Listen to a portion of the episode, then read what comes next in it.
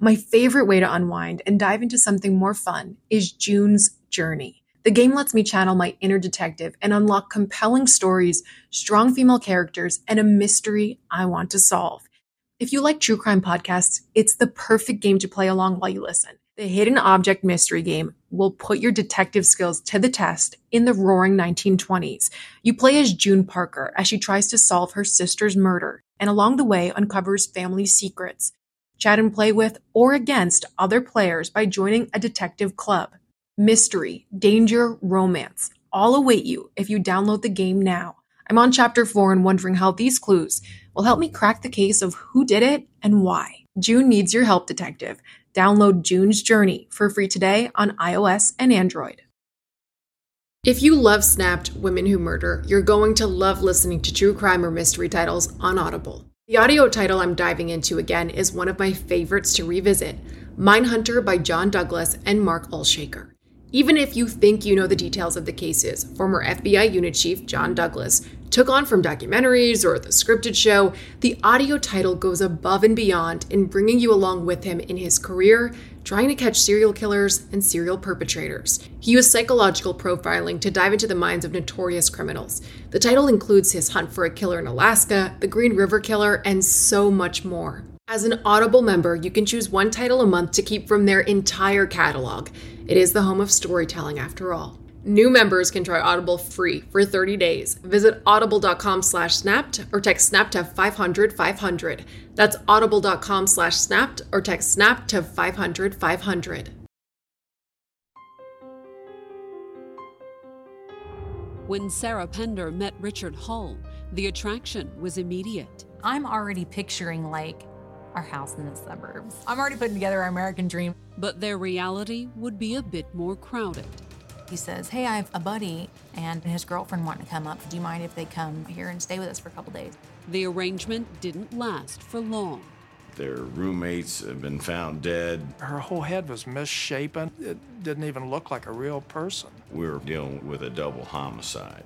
The investigation of the gruesome crime led to a startling confession. And a jury would have to decide was Sarah a criminal mastermind? I referred to her as a female Charles Manson. Or was she just a victim of circumstance? You know, in every horror film, there's always some really stupid white girl that follows the trail of blood into the house. I swear to God, that's real. That's me.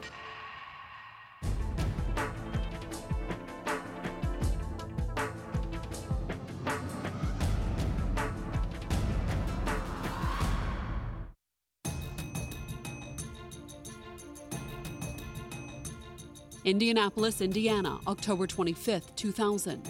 It was around 6 p.m. when a Teamsters employee stepped into the alley behind the union's local headquarters to put the day's trash into a dumpster. There was an individual that opened up the lid and uh, saw two bodies inside the dumpster. A man and a woman riddled with what appeared to be multiple shotgun wounds. Both bodies were all but mutilated.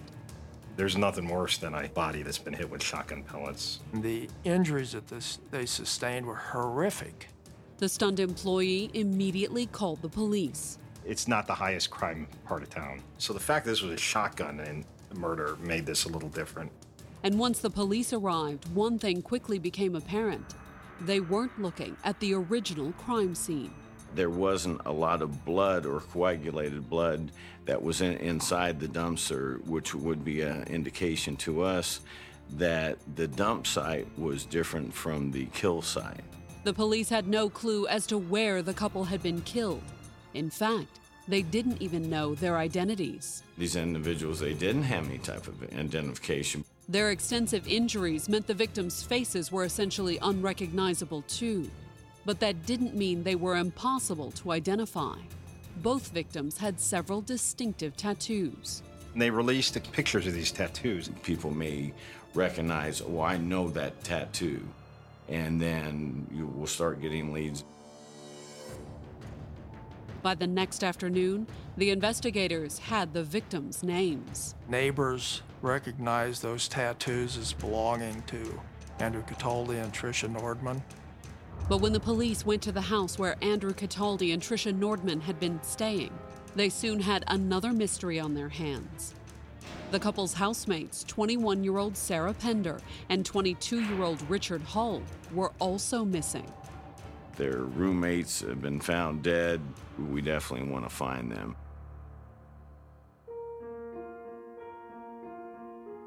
Born in 1979, Indiana native Sarah Pender was only five years old when her parents split and her mother moved to California, leaving Sarah and her older sister with their father.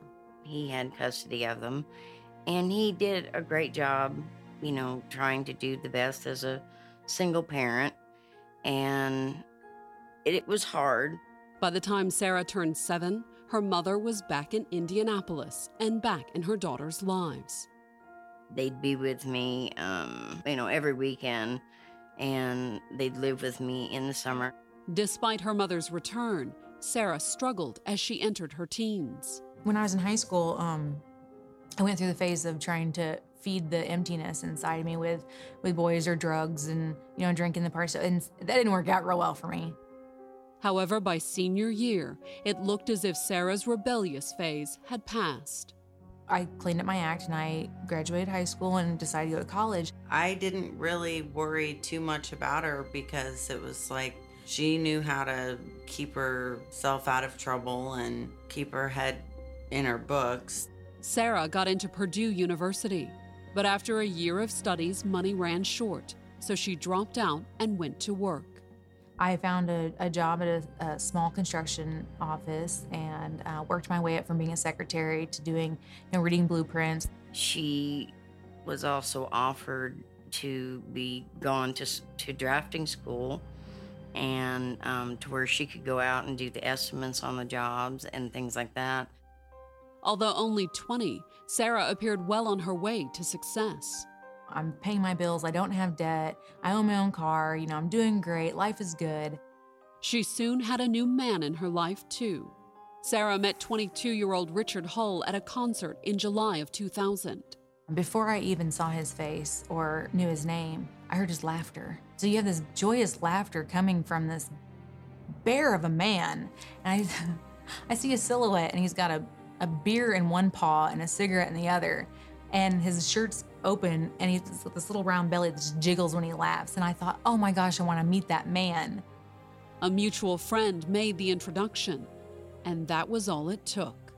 And we hit it off instantly. It's an instant attraction. I, I believe so. I mean, we had fun. I mean, we're both like flamboyant, you know, outgoing personalities, both of us. A former high school football star from the nearby small town of Noblesville Richard seemed larger than life. It looks like a big meathead, you know? I mean, even in kindergarten, I weighed 103 pounds. So I was like a little doughboy, you know? Within a month, Richard had moved in, and Sarah was planning their future together. We just never left each other after that. We were together. That was it. I'm already picturing like our house in the suburbs. You know, I'm already putting together our American dream house. There were a few things standing in Sarah's way, though. Not only was her new boyfriend essentially unemployed, he also had a rap sheet. Richard kind of got involved up in, in the drug culture and kind of started steering down steering down the wrong track. I had issues with alcohol and then later on came into drugs. I was my own worst enemy. As far as Sarah was concerned, Richard's past didn't matter, at least not at first. She said that he was very, very good to her, very caring and very attentive to Sarah, you know, and Sarah just kind of glowed and and it, it made me feel good, but I still, eh, I still wasn't quite comfortable with the situation yet. You know, I didn't really know him and that, but she seemed content. Then, in early August, just a few days after moving in with Sarah, Richard asked if an old friend could crash at the apartment.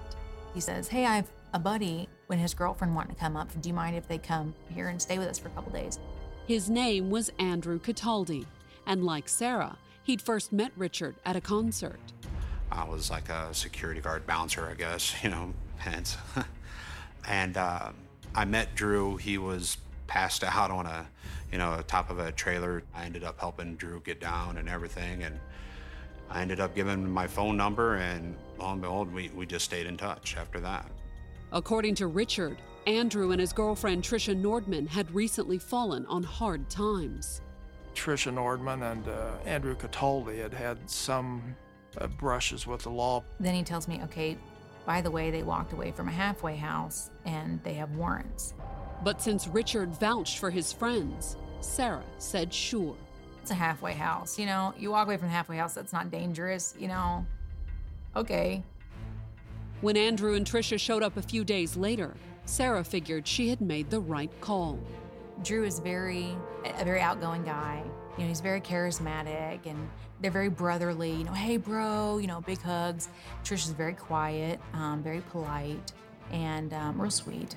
And I, you know, and so I'm like, this is great. In fact, the couples got on so well that a week later they even decided to rent a house together.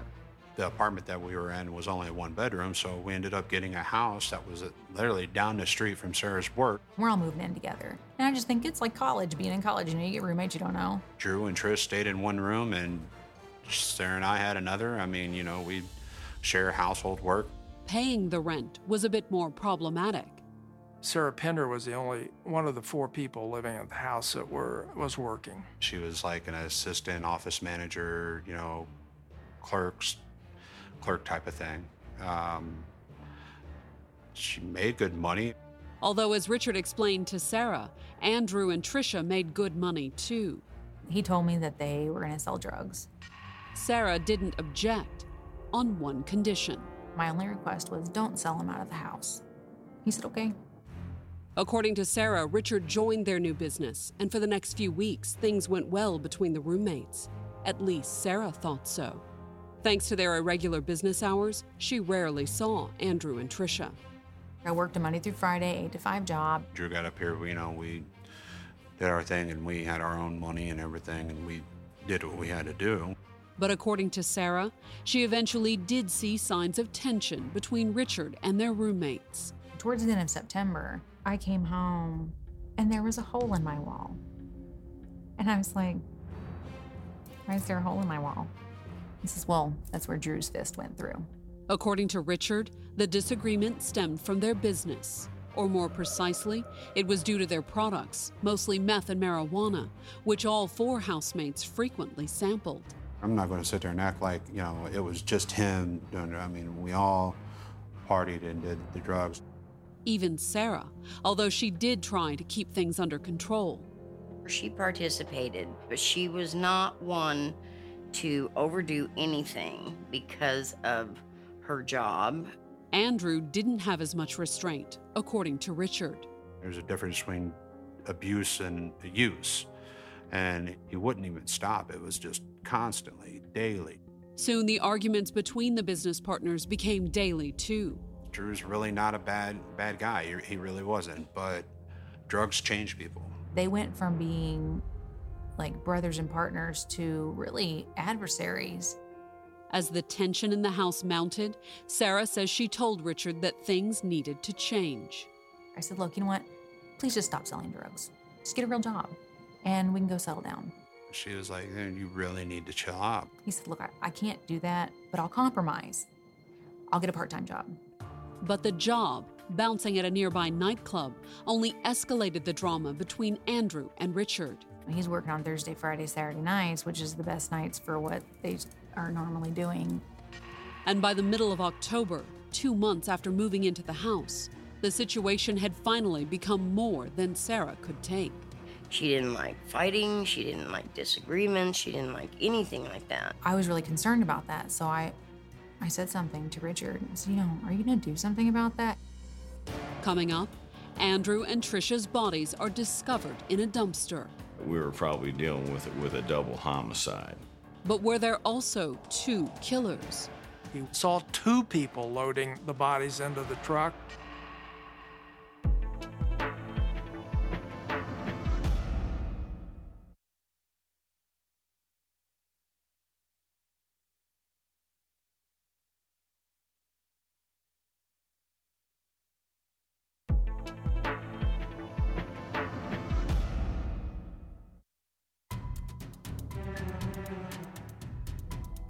Indianapolis, Wednesday, October 25th, 2000.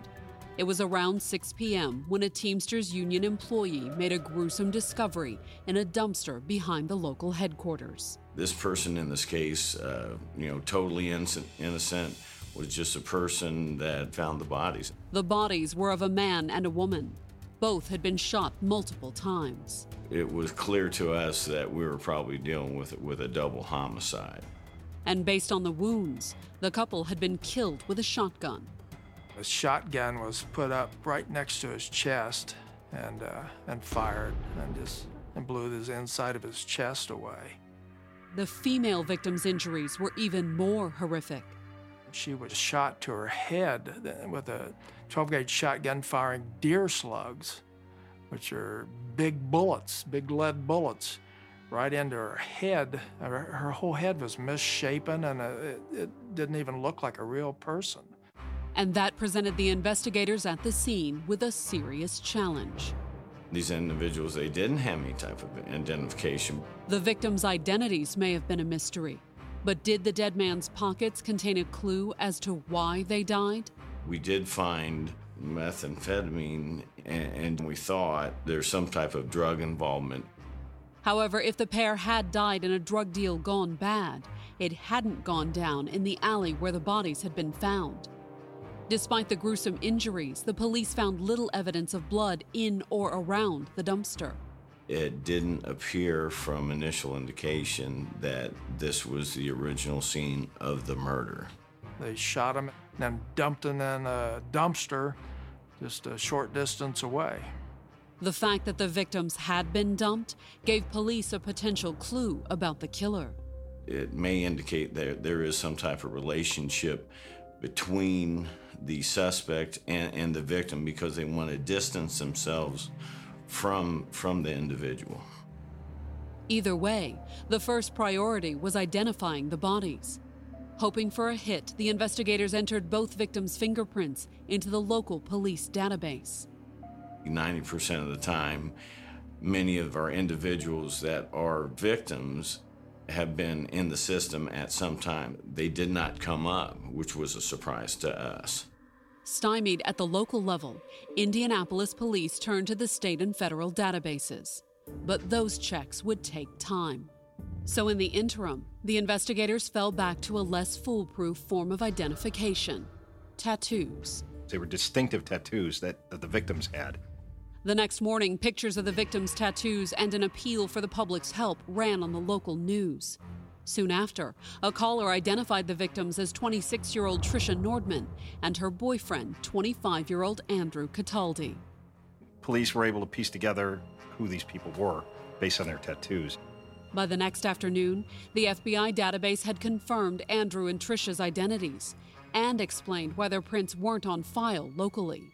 The hits came out of, uh, I believe, Las Vegas, Nevada. So, um, you know, we, we were able to uh, contact the authorities back there and get their packets. Neither the caller nor the couple's Nevada file had an Indianapolis address for the victims.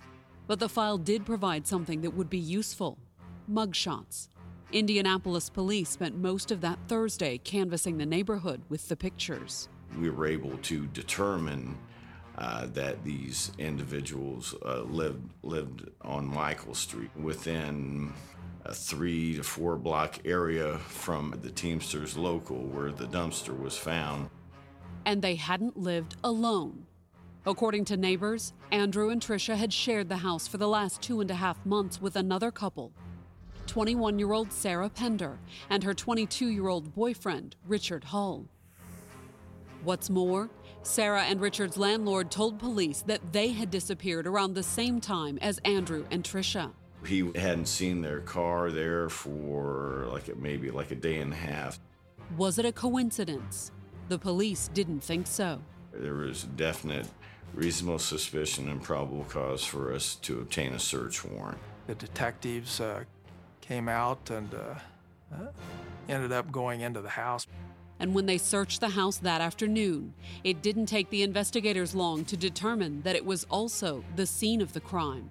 They awkwardly placed a couch in the middle of the room like we wouldn't have looked under the couch, but we moved the uh, couch and definitely saw what we believed to be evidence of of where uh, a large amount of blood from either victims was. Soaked into the carpet, was on the walls, was on the couch. Elsewhere in the room, police found more blood stains. A bed had been moved over a big spot of blood that was on the carpet, and that was away from the uh, couch. It was fairly obvious getting into the house the way the uh, furniture was arranged in the in this one room, what we believe to be the room where the uh, individuals were killed. As for who had killed Andrew and Tricia, a picture was beginning to emerge.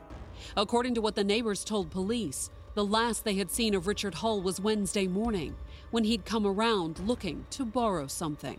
He asked to borrow a, a three prong into a two prong plug Richard Hull that, uh, that Wednesday had rented a, a rinse vac to try to clean the floors, and he needed a uh, an attachment because he could not plug the rinse vac into the wall. That would be what we call in the business another clue. Clearly, Richard Hull knew something about the murders. But what about Sarah? Another neighbor whose motorhome was parked behind Sarah and Richard's rental house provided what appeared to be a crucial clue. There was somebody nearby that got up in the middle of the night and looked out and saw two people loading the bodies into the truck.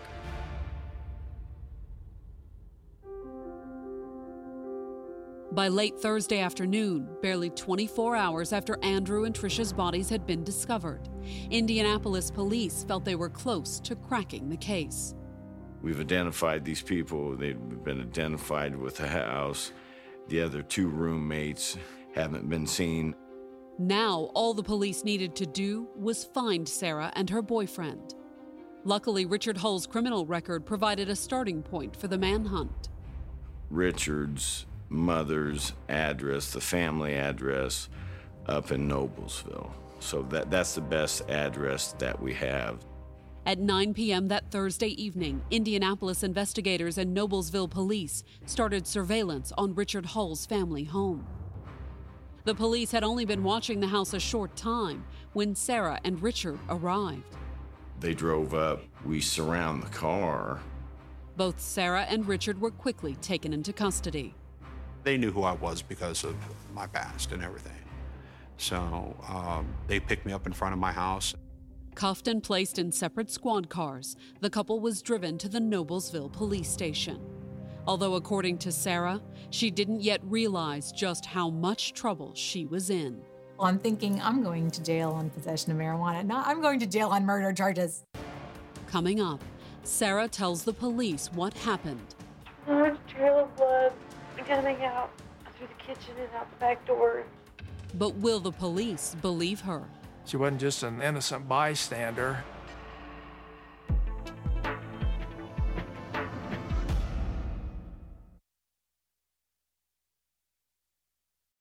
As a Snap listener, you know the world can be a dangerous and unpredictable place. With every case I learn about, I'm reminded how much I want to prioritize my vigilance and preparation.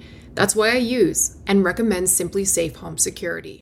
My cameras have alerted me about trespassers and even given me a sense of security knowing my home is safe even when I'm not there. SimpliSafe offers protection for the whole house with advanced sensors that not only detect break ins, but fires, floods, and other threats to your home and getting you the help you need for each scenario. The indoor security cameras offer privacy shutters to ensure physical privacy when you want it. Plus, you can try SimpliSafe for 60 days risk free. If you don't love it, return your system for a full refund. SimpliSafe has given me and many of my listeners real peace of mind. I want you to have it too. Get 20% off any new SimpliSafe system when you sign up for Fast Protect monitoring. Just visit simplisafe.com/snapped. That's simplisafe.com/snapped. There's no safe like SimpliSafe. Do you ever wonder where all your money went? Like every single time you look at your bank account? Honestly, it's probably all those subscriptions. I felt that way too until I got Rocket Money. Rocket Money helped me see all the subscriptions I'm paying for, and it was eye opening. Between streaming services, fitness apps, delivery services, it all adds up so quickly. Rocket Money is a personal finance app that finds and cancels your unwanted subscriptions, monitors your spending, and helps lower your bills.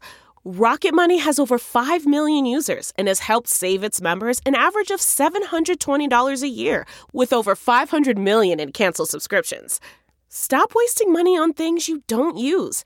Cancel your unwanted subscriptions by going to rocketmoney.com slash Wondery. That's rocketmoney.com slash Wondery. rocketmoney.com slash Wondery.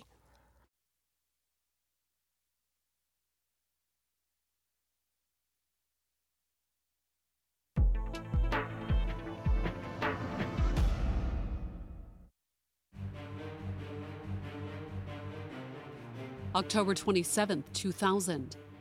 At a little past midnight, 21 year old Sarah Pender and her 22 year old boyfriend Richard Hull were sitting in separate interrogation rooms at the Noblesville, Indiana Police Department. Suspects in the murders of their housemates, Andrew Cataldi and Tricia Nordman, Indianapolis police had picked the pair up a few hours earlier outside the home of Richard's mother. We took them in separate cars to the Noblesville Police Department where we, we, we started our interviews. The police questioned Sarah first, figuring she would be easier to turn. Many times, unless they lawyer up, we will we will work one against against the other. And based on his criminal record, the police suspected Richard Hull had been the shooter. My view was that he probably did pull the trigger. That's basically what Sarah said in the interrogation room, too. According to Sarah, Richard and Andrew had been arguing about money and drugs shortly before the shooting. Tired of their fighting, Sarah said she had stepped out. I walk around the neighborhood. I, I decide, okay, I'm gonna go get some cigarettes and just, you know, whatever. Sarah told police that by the time she had returned home, Richard was already loading up the bodies. When I asked my son, what happened? And he's like, shut up and get in the truck. Okay, I'm shutting up and get in the truck. Sarah said she had been too scared to ask questions. All I could see was like these black pupils. It must have been from all the adrenaline, but I mean, all I saw were these black eyes. And immediately, the one clear thought I had was, oh, I'm about to die. She told police she got up and went to work on the morning of October 25th. But when she got home that evening, Sarah said she had told Richard she couldn't stay in a house where two people had just been killed. They got a motel room outside of Indianapolis and stayed there overnight. Meanwhile, in the neighboring interrogation room, Richard was largely confirming Sarah's story. They start interrogating him and he confesses. Although, according to his confession, Richard had shot Andrew and Tricia in self defense. And Richard Hull, in his statement, had indicated that he confronted Cataldi because some of the things Cataldi was saying and threatening Richard Hull's family. This is what Hull said that they struggled over the shotgun. The detectives didn't buy it, especially since Tricia had been shot point blank in the face. How do you explain self defense and when you look at the cold blooded murder of Tricia Nordman? By the end of the day, the detectives had charged Richard Hull with the double murder of Andrew Cataldi and Tricia Nordman. But with her statement essentially confirmed by her boyfriend's confession, Sarah was set free. They were treating me as a key witness or whatever, and um, they let me go. Sarah's Pender's uh, statement, police, uh, made sense at, at that point. She just got hooked up with the wrong guy. Just how wrong was quickly becoming apparent as the crime scene techs continued to piece together what had happened inside the house. Preliminary testing of the blood found at the scene revealed that it was Andrew Cataldi's blood on the floor by the bed. He wasn't sitting on the bed because the blood was on the floor away from the bed. And it was Tricia Nordman's blood that the police had found underneath the couch. Tricia Nordman, who was just sitting on the couch when she was obliterated. Meanwhile, Andrew's autopsy provided a few more chilling details about the killings. The pathologist told me that the angle of the shot was 30 degrees, meaning that Andrew Cataldi had to have been on his knees when he was shot. Later that day, the investigators searched the hotel where Sarah and Richard had been staying. Inside, they found the murder weapon and more. We find the receipts that come back to the Walmart. According to the date on the receipt, the shotgun had been purchased the day before the murders. But the bigger surprise was who had made the purchase. If Sarah was simply an innocent bystander, what was she doing buying the murder weapon? She's a lot uh, deeper in it than we thought. And then there was the fact that Sarah admitted she had gone to work the morning after the murders, spending the day at her desk while Richard was busy cleaning up the crime scene. Why wouldn't you tell somebody? Why wouldn't you get away from Richard Hull? That's some of the stuff that made me think we need to take a closer look at this uh, this woman. The investigators went to Sarah's office and questioned her coworkers. Strangely, they said she had seemed upbeat, even happy, the morning after the murders. They had killed their roommate, so why would you be happy about that? Did one of Sarah's coworkers have the answer? Sarah, two to three days before the murder, told a coworker that she was just tired of Tricia Nordman and Andrew Cataldi living there, and she wanted to get, get them out, get rid of them. The more that we got into it, she was the one that I kind of think was was the mastermind behind this. She wasn't just an an innocent bystander. She had arranged the whole thing and participated in it and may have been involved in the actual shooting itself. On Saturday, October 28th, the investigators contacted Sarah and asked her to come into the Indianapolis station. Taken into an interrogation room and read her rights, Sarah agreed to talk. I don't have anything to hide. In the taped interview, she once again walked the detectives through the events leading up to the murders. According to Sarah, she and Richard had started the evening by visiting her father. You know, he goes out with my dad, I go out with my stepmom, everything's great. But Sarah said that things took a turn for the worse when she and Richard arrived home. As soon as we walk in the door, coming home, this is almost like 10 30, 11 o'clock at night. Drew is right on him. Drew had was yelling at Ricky about something. It had to do with the phone. Then, as the argument grew more heated, Sarah said that Richard had asked her to leave. He says, Look, you don't want to be around for this. This is going to get ugly. Sarah told the police she had readily agreed. I didn't want to be around when they were arguing, so I went for a walk.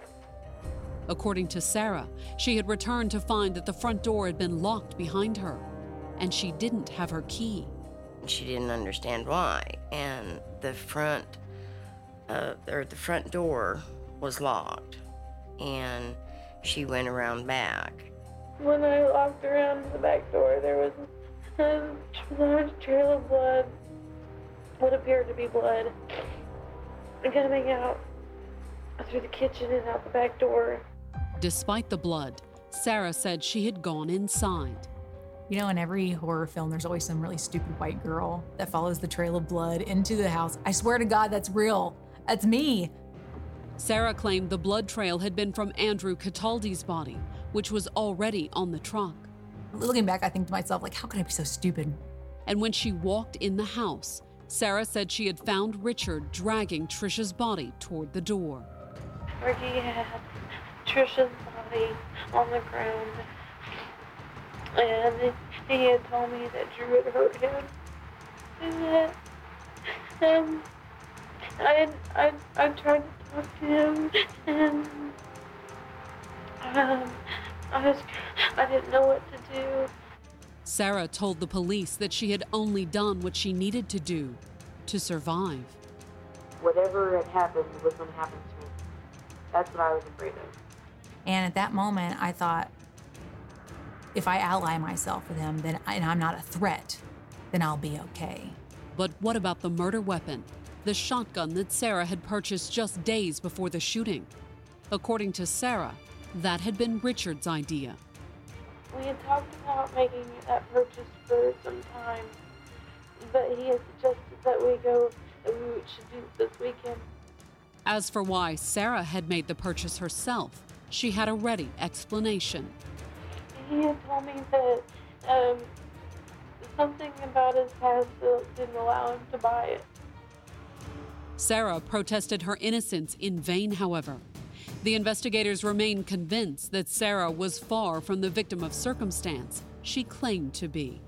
We know that she is having a problem with them both. There was definitely enough probable cause to believe, uh, you know, that she was she was a part of of, of the murder. At the end of the interview, the investigators took Sarah into custody. By that afternoon, she had been booked into the Marion County Jail on a pair of first degree murder charges. Never once in my mind did I ever think that I was going to be arrested for murder or that I even had anything to do with this. She thought that if she told them the truth, that everything, you know, yes, that she'd be in trouble, but, you know, she wouldn't be in trouble for the murders. And that wasn't the case. It was just such a huge blow. I mean, it really knocked everybody off their feet and kind of threw everyone for a loop. Coming up, Sarah stands trial. And she says, I'm not pleading guilty to something I didn't do. And Richard betrays her. He indicated that Sarah Pender had written this letter.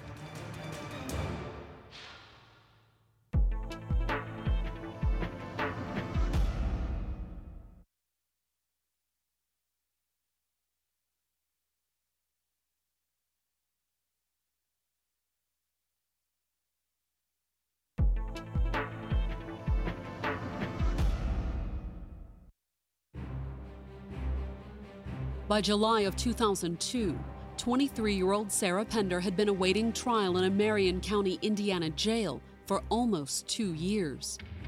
Accused of killing her former housemates Andrew Cataldi and Tricia Nordman, Sarah had pled not guilty to the murder charges. They wanted her to plead guilty to, you know, even a lesser charge. And she says, I'm not pleading guilty to something I didn't do. Besides, she figured the murder charges were merely leverage to ensure her cooperation against the man Sarah said was the real culprit, her boyfriend, 24 year old Richard Hull. I think what they were doing was overcharging me in order to get me to turn on him fully. Instead, it was Richard who turned on Sarah. In January of 2002, a little more than six months before Sarah's trial was scheduled to begin, her boyfriend had made a deal with the prosecutors. He was to plead guilty to murdering both Tricia Nordman and Andrew Cataldi. Uh, he was going to say he was an accessory to it and didn't actually pull the trigger. And Richard allegedly had proof. When his attorney approached the prosecutors about the plea, he also presented them with a letter because he had indicated that Sarah Pender had written this letter to him. Based upon the contents of the letter, it was pretty apparent that at least somebody was holding themselves out to be Sarah Pender if it wasn't Sarah Pender. And if Sarah had written the letter, what it said was explosive. And this letter basically said, thank you, you know, implicating her in the crime where she took responsibility for the killings. Now the story is, and this letter is that I shot them in some drug induced rage and that he was this you know great savior to go and clean everything up for me and take the rap. And i'm just you know so grateful. Sarah did write to richard in prison but she says the letter in question was not from her. He had a buddy of his in jail forge a letter in my print. But when Sarah's trial began on July 22nd, the prosecutor was prepared to make it the cornerstone of his case this letter came the closest to, to maybe the truth that of anything we'd seen. In his opening statement, prosecutor Larry Sells said that it ultimately didn't matter whether Sarah had actually shot Andrew Cataldi and Tricia Nordman. Sarah Pender uh, was primarily responsible for what happened because she either pulled the trigger uh, or she manipulated Richard Hull and got him to. According to the prosecutor, Sarah wanted Andrew and Tricia out of the house, and she convinced Richard to kill them and dispose of their bodies. Larry Sells just totally made it out to be like I was this awful, evil, manipulative person that made this man do it. But would the jury believe that the pretty young woman was capable of such a horrendous crime? Andrew Cataldi and Tricia Nordman were just shot point blank with a 12 gauge shotgun. It's hard to believe that this innocent looking, uh, mild mannered uh, young woman, Sarah Pender, sitting there at defense table, actually participated in that. In his open, Sarah's defense attorney told the jury that his client appeared innocent because she was innocent. He said that his client was only guilty of trusting the wrong man. Nave argued that she wasn't even there at the time, and when she got back, there was nothing but blood and bodies in the house, and she was, you know, stunned and scared and forced to help clean up. Them. And the letter? According to the defense, it was a forgery. What Richard Hull hoped would be his get out of jail free card. The defense attorney tried to tell the jury, hey, this letter's a fake. He made it. He has nothing but time, so he forged it while he was in jail. When the state started presenting its case that afternoon, the prosecutors faced one big hurdle proving that their key piece of evidence was genuine. Because of the fact this letter did not surface for months after the murder, there would be some question about who had authored the letter. One person wouldn't face those questions, however. It was the man the letter was supposedly addressed to, Richard Hull. I wasn't at, at her trial at all.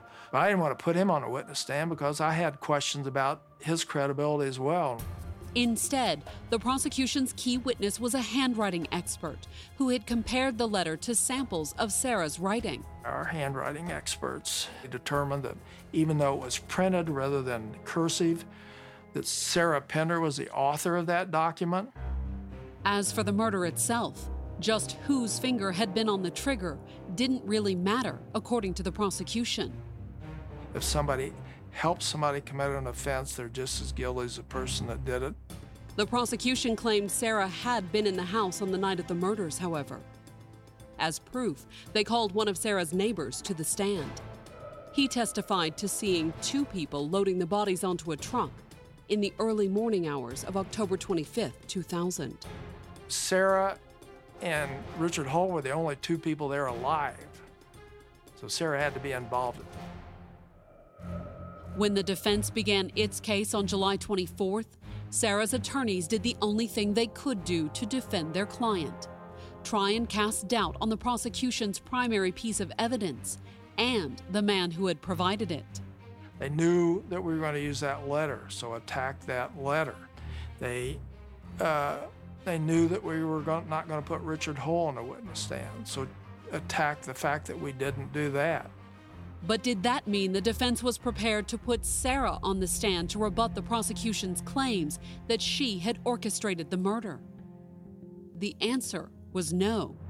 They could not put Sarah Pender on the witness stand. Absolutely could not, because we would have eaten her alive of course, Sarah could have overridden the wishes of her attorneys and testified anyway, but she didn't. My parents said, shut up and trust the lawyers. So, of course, I shut up and I trust the lawyers. When the case went to the jury at noon on July 25th, the prosecutor was confident he had proved his case. If the evidence shows that at the very least she was an accessory, that's enough. Sarah felt equally confident that the jury wouldn't be swayed by what she claimed was a forged confession.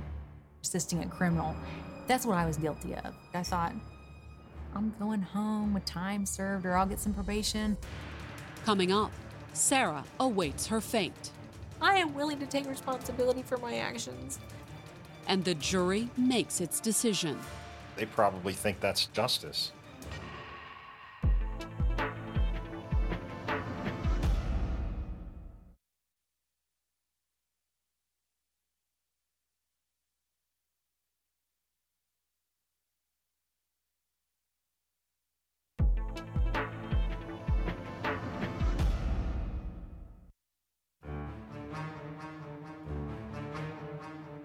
Indianapolis, Indiana, July 25, 2002.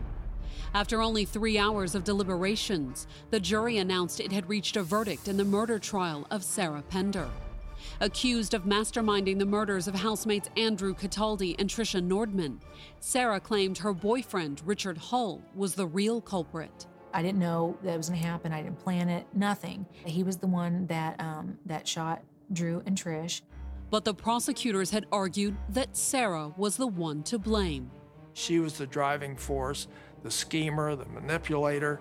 She's the one that uh, convinced Richard Hull to assist her. Which side did the jury believe? As she watched the jurors file back into the courtroom, Sarah figured the short deliberations were a sign in her favor. I thought, I'm gonna get some probation. I'm gonna go home and eat lasagna. And I was so happy. But then the clerk read the verdict guilty of two counts of first degree murder. I fell apart. I had no understanding. Why? Why? You know, and I just kept thinking, you know, how can God let this happen? How can these people not see what has happened? And um it was so it was so surreal because I didn't expect it. Sarah's family was equally stunned. Guilty on both counts. It it just I didn't understand it. They didn't know my daughter. And they called her something evil. And that is the furthest thing from the truth. At her sentencing hearing on August 22, 2002, the prosecutor even compared Sarah to the mass murderer Charles Manson. She may not have been involved in, in the deaths of as, as many people as uh, Charles Manson was, but she certainly had the ability to control people to commit horrific acts. The judge sentenced Sarah to two consecutive terms of 50 and 60 years each. Now she's doing 110 years in prison. She never really get out. Five months later, Sarah's former boyfriend Richard Hull pled guilty for his role in the murders. He received two 45 year sentences, also to be served consecutively. If you believe the prosecutors, they probably think that's justice. But Sarah Pender remains adamant that Richard killed Andrew Cataldi and Tricia Nordman, and all she did was help him dispose of the bodies. I am willing to take responsibility for my actions. I have, uh, from day one, I have. It's not fair that I pay for someone else's actions. And there's a lot of people just like me who did things that they shouldn't have done, but then they get convicted of things that they didn't do because they because they weren't perfect people. In 2003, Richard Hull admitted to forging the prison letter incriminating Sarah. Despite Richard's admissions, Sarah's appeals were denied. In 2008, Sarah escaped from prison. She was captured four months later.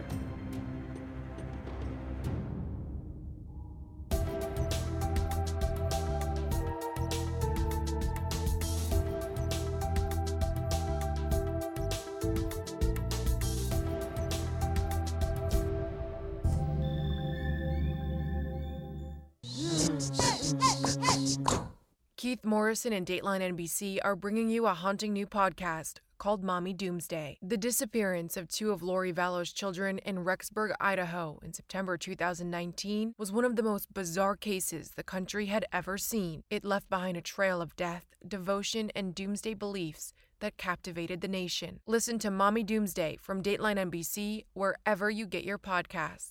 Audible is the destination for thrilling audio entertainment. Allow your imagination to be piqued by stories that are brought to life through captivating sound design, eerie soundscapes, and dynamic performances. As an Audible member, you'll be able to keep your heart rate up month after month because you can choose one title a month to keep from the entire catalog, including the latest bestsellers and new releases. If you're in the mood for a shocking psychological thriller, check out None of This Is True by Lisa Jewell. Embrace brand new exclusive thrillers from best-selling authors who are guaranteed to keep you gripped. New members can try Audible free for 30 days. Visit audible.com slash thrill or text thrill to 500 500. That's audible.com slash thrill or text thrill to 500 500.